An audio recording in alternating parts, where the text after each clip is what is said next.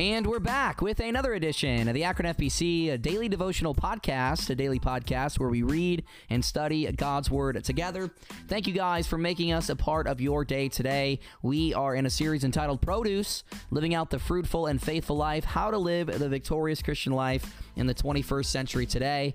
And the way to live the victorious life in the 21st century is the same as the first century, and that is the fruit of the spirits producing in your life and in mine the nine character traits of the fruit of the spirits found in Galatians chapter 5 and verses 22 and 23. And that's what this series is all about. Each week we've been looking at a different trait mentioned in the fruit of the spirits, and this week we are looking once again at the eighth trait mentioned, and that is the fruit of meekness.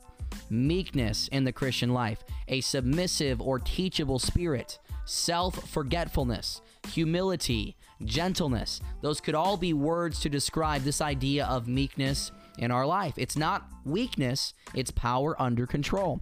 And this week we're looking at some of the benefits, practically speaking, to having this meekness in our Christian journey. And we've already looked at a few benefits to this trait. We found out number 1, meekness diffuses conflict. You'll be able to diffuse conflict a lot easier if you are producing and exemplifying meekness in your life because the Bible says a soft answer turns away wrath. And much of the conflict that we deal with can be avoided if we just have a soft answer and a gentle spirit. So, meekness diffuses conflict. That's a practical thing that we can rejoice in. But then, secondly, meekness also disarms critics because critics want you to get riled up. They want you to get angry when they're being critical about you. But if you respond with meekness, with gentleness, it actually disappoints them. So that's kind of cool as well. Meekness disarms critics, meekness diffuses conflicts. And then number three, and what we looked at yesterday, meekness is persuasive.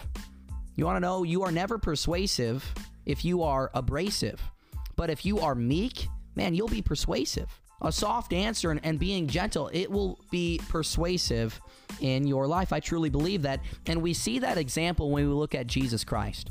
Jesus Christ was meek, Jesus Christ was gentle, and because of that, in many ways, he was persuasive because of that. One of the things about Jesus that amazed those who heard him was the way he spoke. Luke chapter 4 and verse 22, the Bible says that the people wondered at the gracious words which proceeded out of his mouth. He spoke with grace. He spoke with meekness. He spoke with gentleness. Meekness is persuasive. And then meekness is also attractive. That's number four. We haven't looked at that yet. This one will go over really quickly. Kind of a fun one that I threw in there, but it's attractive. It is an attractive quality to have. It's attractive when it comes to relationships of all sorts. But when I was thinking about this, I was thinking about how it's attractive to men and women. Man, it's attractive to women when men are meek. When women are looking for a man, they want a gentleman, right? Well, what's the idea of a gentleman? A gentle man, a meek man. It is attractive to women if we are meek and if we are gentle. And it's a cro- it's a requirement in the Bible that we should strive for. The Bible says in 1 Timothy chapter 6 and verse 11, "But thou, O man of God, flee things and follow after righteousness, godliness, faith, love, patience, and meekness. Right? We need meekness in the Christian life. It's an attractive quality in so many different ways. It is attractive in relationships because you don't want to hang around somebody that's abrasive, that's mean, that has a short fuse. No, you want someone that's gentle. You want someone that is humble right? That's the idea of meekness. It is an attractive quality to have. And then number five, and what we're going to look at today, meekness also earns respect.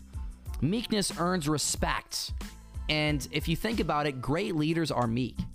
Great leaders are gentle because strength under control, power under control, which is the definition of meekness, is a quality that's desired.